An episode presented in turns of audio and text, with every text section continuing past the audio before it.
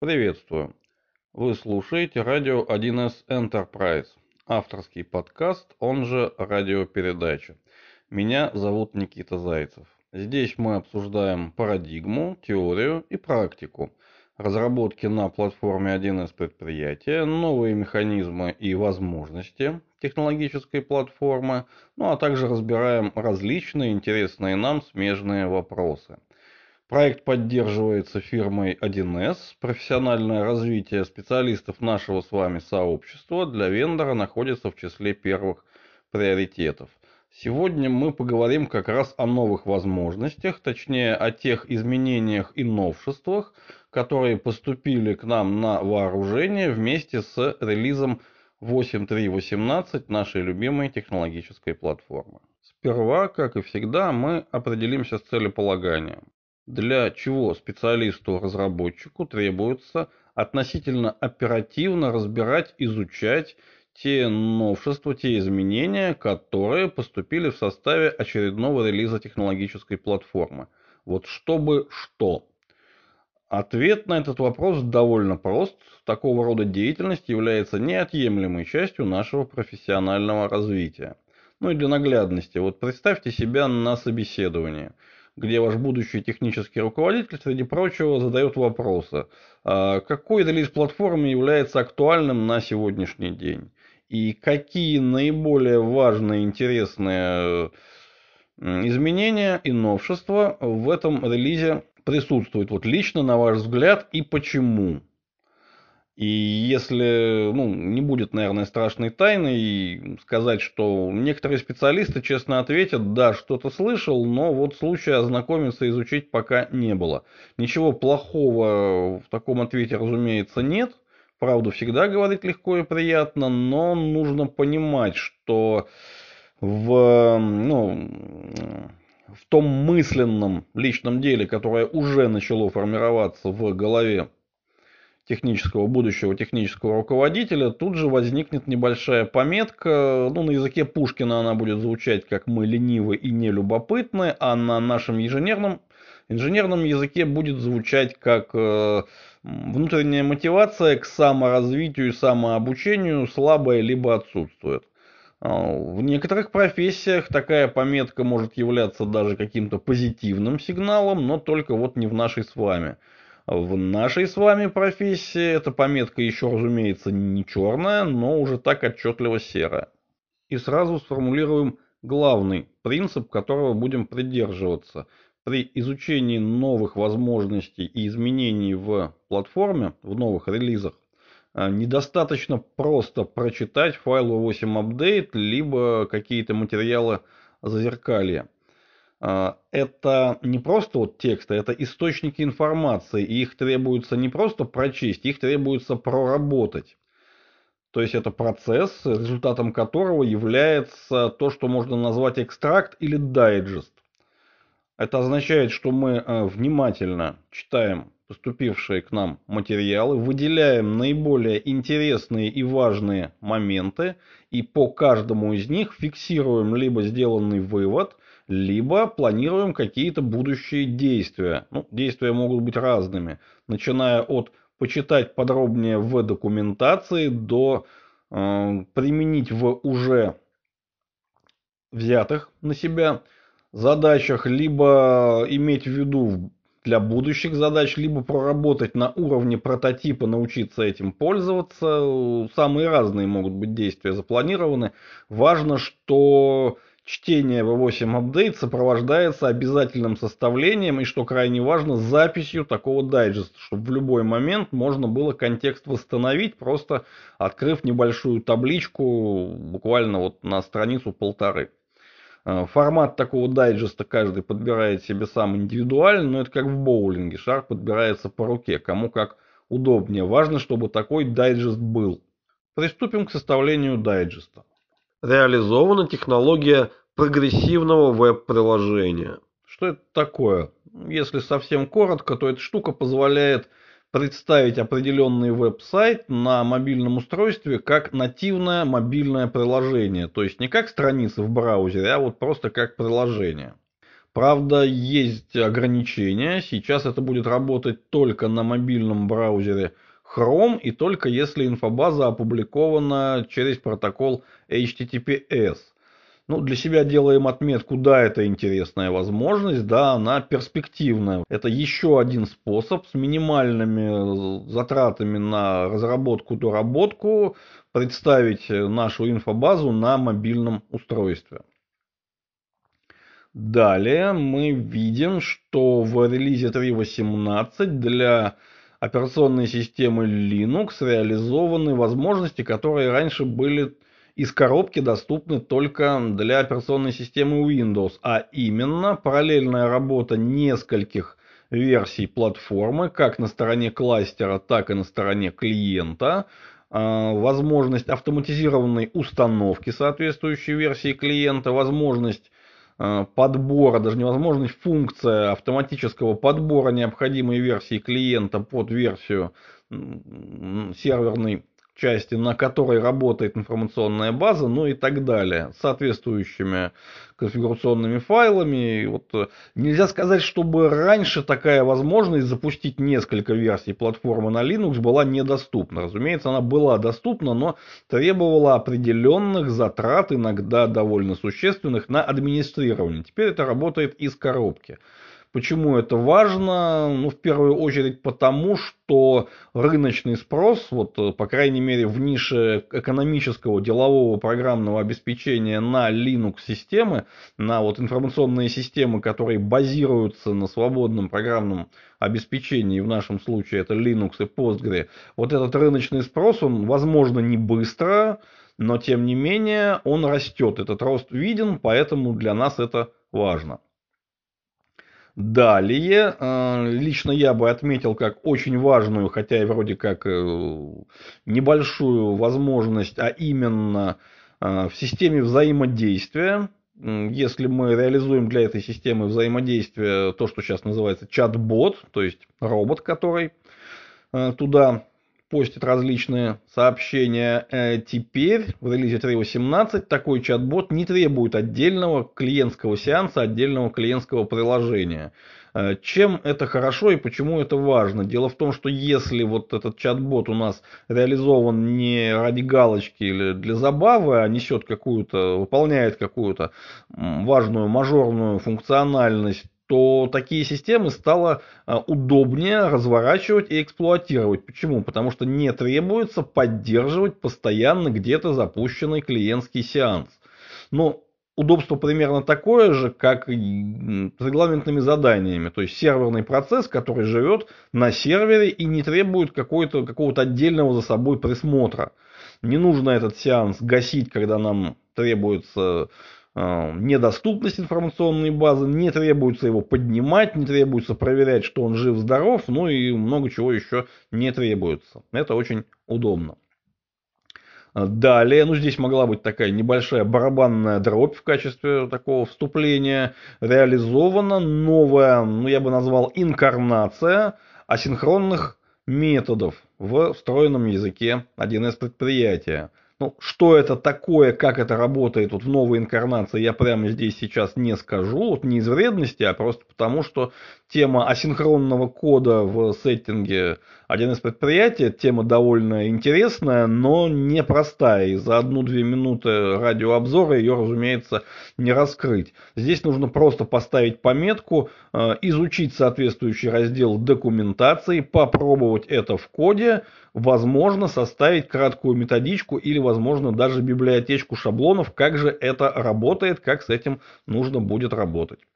Вот ставим такую пометку и двигаемся дальше. Наш дайджест, как и, собственно, исходный файл V8 Update, э, вовсе не обязан быть линейным и плоским. Он может состоять из различных вот разделов, подотделов, как-то разбиваться на функциональные блоки, интерфейсные, технологические, ну и так далее.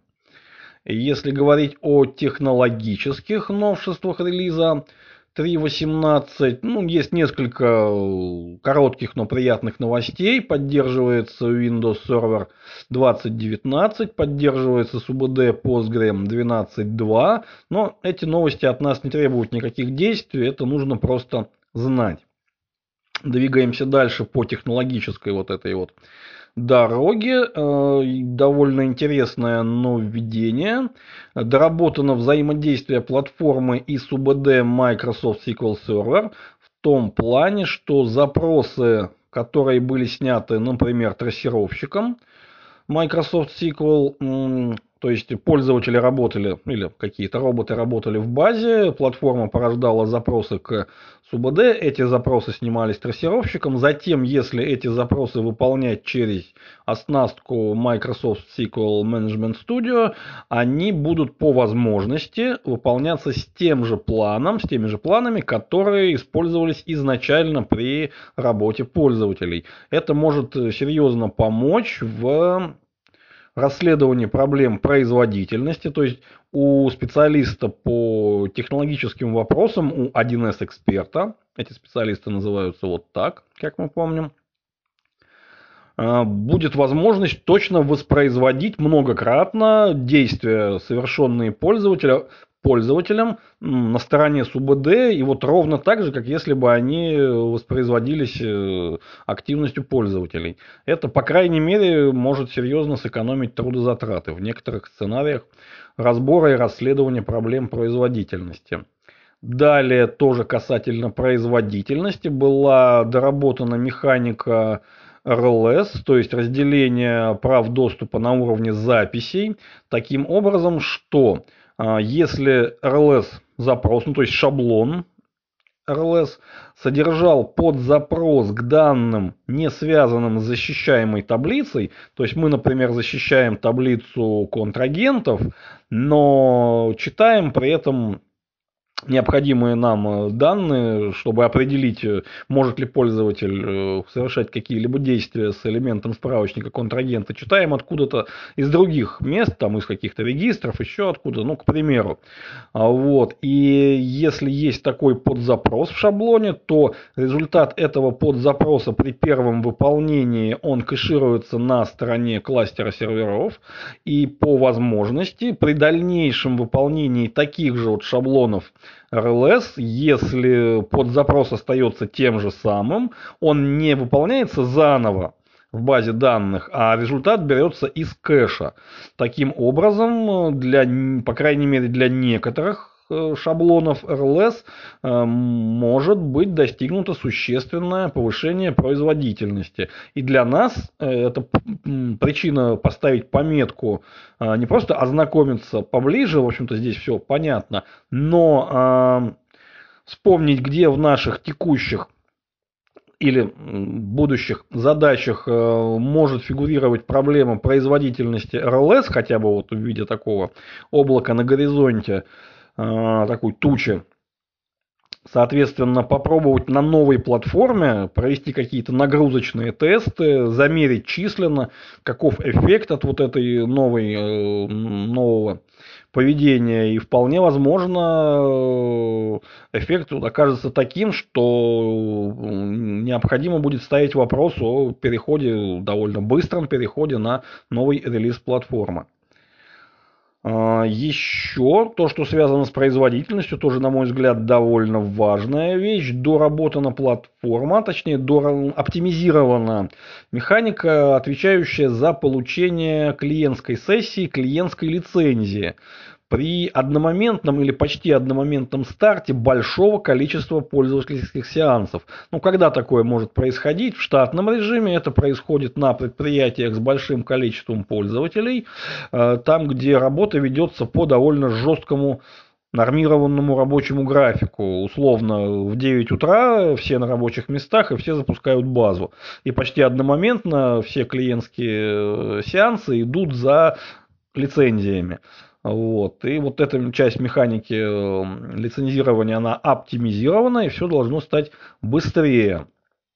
И здесь важно не просто сделать заметку, но, возможно, проинформировать э, технического или функционального руководителя о том, что вот такая возможность в новом релизе платформы появилась, и вполне возможно у кого-то из наших заказчиков вот э, одномоментный не быстрый старт большого количества клиентских сеансов, ну, не является, разумеется, критичной проблемой, но такой не совсем приятный фактор. Пользователи, разумеется, не очень любят, когда система откликается, по их мнению, не быстро.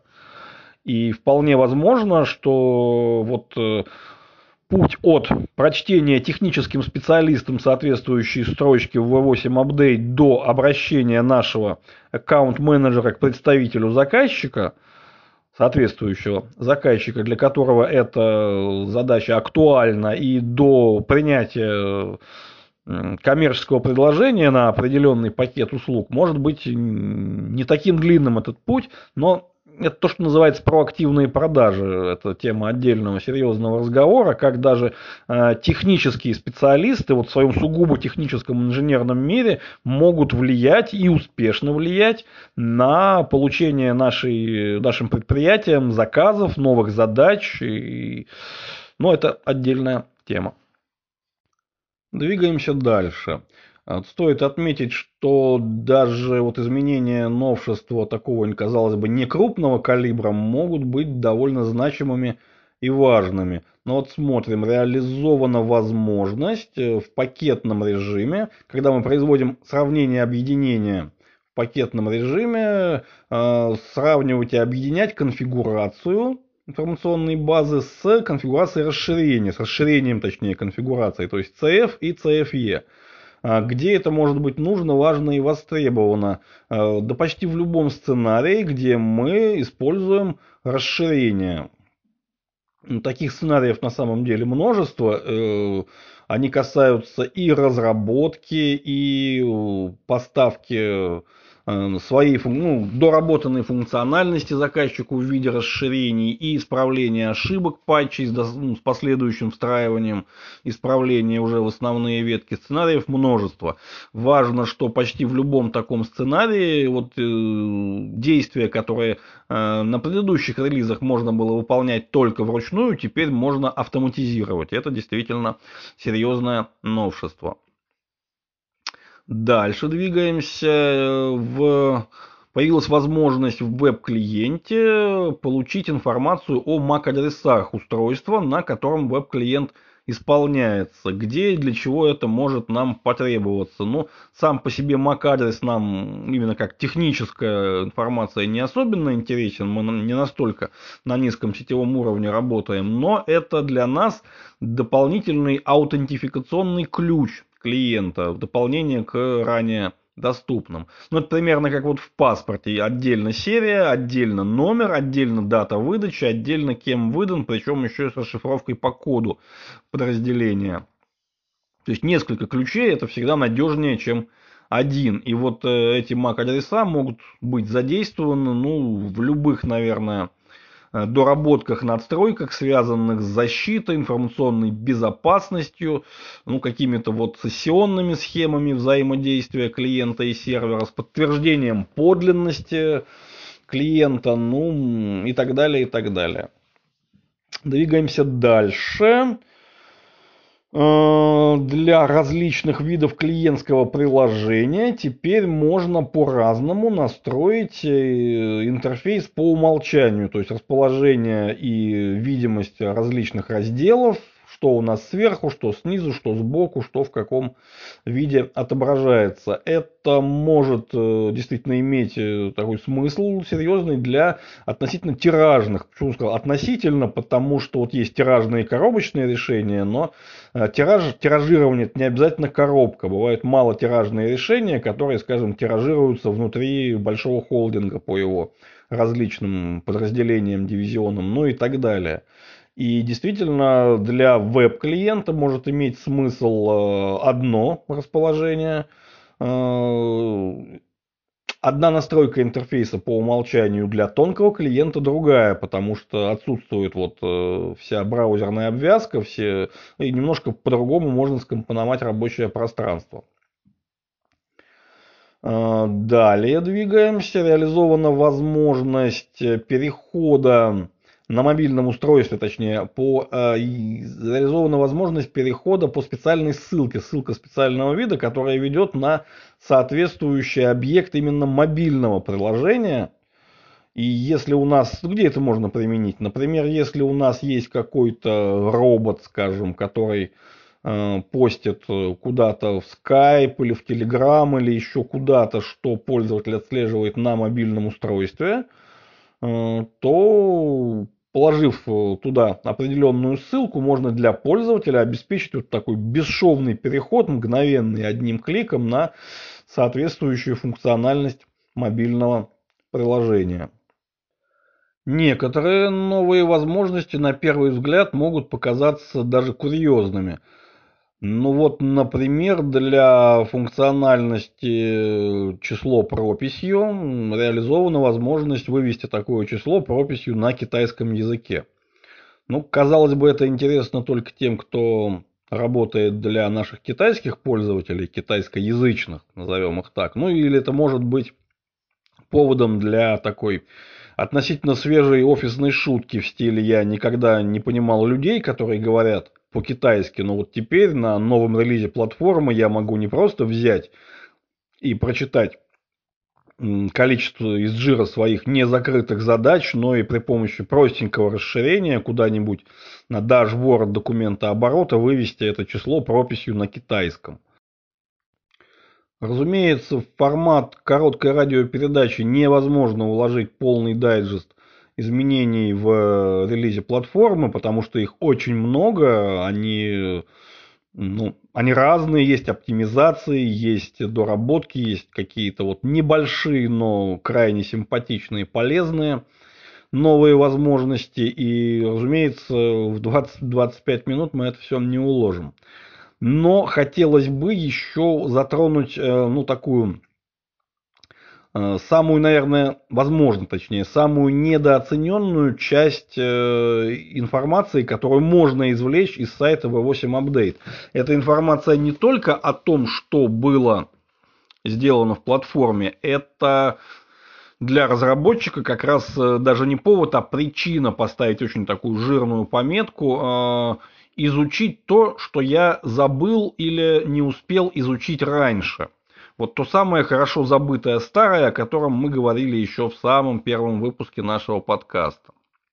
Рассмотрим буквально на трех примерах. Пример первый. Мы видим, что для автономного сервера информационной базы во-первых, реализована возможность частичной загрузки конфигурации из файлов, и во-вторых, оптимизирована загрузка из DT файла. И вот здесь разработчик должен себя спросить, а автономный сервер информационной базы, я знаю, что это? Явно он существует уже довольно давно, раз для него делаются оптимизации. А вот что это и для чего это, и как с этим работать, чем оно может быть мне полезно, я это знаю – если ответ нет, то необходимо ставить очень жирную пометку, почитать об этом в документации. Ну, если очень кратко, автономный сервер это, возможно, слишком громко назвать его новым компонентом платформы, но это новая возможность работать с серверной частью, э, не через кластер серверов, как обычно, а вот при помощи специального приложения – которая может работать как приложение обычной операционной системы, а может работать как сервис, ну это у Windows, и как демон, это на Linux.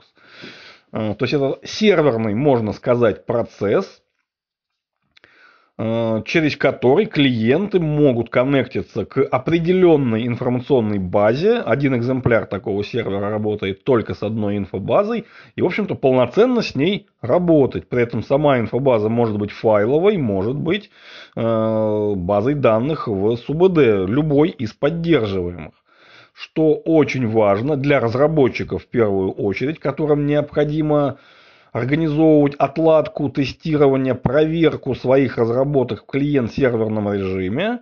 Вот этот автономный сервер – если количество конкурентных э, сессий, сеансов к инфобазе не превышает трех, он не требует серверного ключа, серверной лицензии, что для разработчиков обычно довольно больная тема, когда в файловой версии простенькой на маленькой базе вроде бы все работает, когда мы более-менее в реальность начинаем погружать свои доработки, выясняются нюансы серверного. Э, взаимодействия клиент-серверного. Вот это один только из сценариев. Другой сценарий тоже хорошо известен. Это публикация файловой базы через веб-сервер, что требует отдельной установки, настройки э, веб-сервера. В данном случае это не требуется, потому что автономный сервер содержит внутри себя веб-сервер. И работать с файловой базой через него можно напрямую. Он отзывается по протоколу HTTP. Ну и так далее, и так далее. Вот э, это необходимо изучить изучить и необходимо это применять. Второй пример, когда мы в файле 8 update видим, что для э, механики копий баз данных оптимизирована загрузка комитов, то есть завершенных транзакций, а также возможные ошибки в этой механике будут фиксироваться во всех журналах и логах как вот отдельный класс ошибок. Опять же, если кто-то из разработчиков не знаком еще с механикой копий баз данных, это тоже причина довольно срочно, ну как, не завтра по утру, но оперативно хотя бы ознакомиться с тем, что же это такое, и вполне возможно в текущих рабочих задачах, проектах найдется возможность применить эту механику. Здесь мы разбирать не будем, что это такое. Если совсем коротко, то это репликация базы данных э, средствами платформы, которая позволяет распределить читающую и пишущую нагрузку по разным экземплярам копиям базы данных. Но это надо такой подробный тоже отдельный разговор о том, как все это устроено и работает. Ну и третий пример для расширения информационной базы в, для режима Э, расширение программного кода, который называется «Изменение и контроль». Реализовано небольшое дополнение. Теперь э, пробельные, пустые и содержащие символы табуляции точка строки, где нет значимых символов, а только вот пустое место, они не учитываются. И это тоже для разработчика повод задать себе вопрос. А я знаю, что же это за режим такой? Изменение и контроль что я конкретно изменяю, что контролирует платформа и чем же это отличается от обычного перед, после и вместо изменения и контроль. И вот если мы этого не знаем, но работаем с расширениями, но необходимо это действительно узнать, потому что режим очень удобный, он позволяет делать, не замещать код конфигурации расширением, расширения, а именно делать точечные врезки, которые часть исходного кода конфигурации убирают, а часть дополняется. Вот. И платформа сама контролирует целостность всего этого ну, конечного результата. Вот, то есть, читая файл изменений, мы можем себе и должны формировать для себя э, какой-то план э, изучения тех возможностей, которые раньше нами не были изучены вовсе, либо были изучены поверхностно, либо мы просто прочитали про них и успешно забыли. Подведем сухой остаток. Э, регулярное и относительно оперативное изучение специалистам по разработке новых возможностей, новшеств, изменений и доработок э, платформы является вот непременным атрибутом профессионального развития. И необходимо у себя выработать такую привычку, вот когда выходит новый релиз платформы, изучить, проработать, не просто прочитать, но проработать информацию о сделанных там изменениях и привнесенных туда новых возможностях. Результатом такой проработки должен являться письменный дайджест. Не просто конспект. Файл 8 update сам по себе является конспектом, а именно дайджест. То есть выделение наиболее важных и значимых, в первую очередь с практической точки зрения, изменениях и по каждому такому пункту необходимо э, составить список соответствующих действий, что нужно прочитать, что нужно опробовать, где и как это можно и нужно применить. И такая деятельность обязательно должна быть регулярной.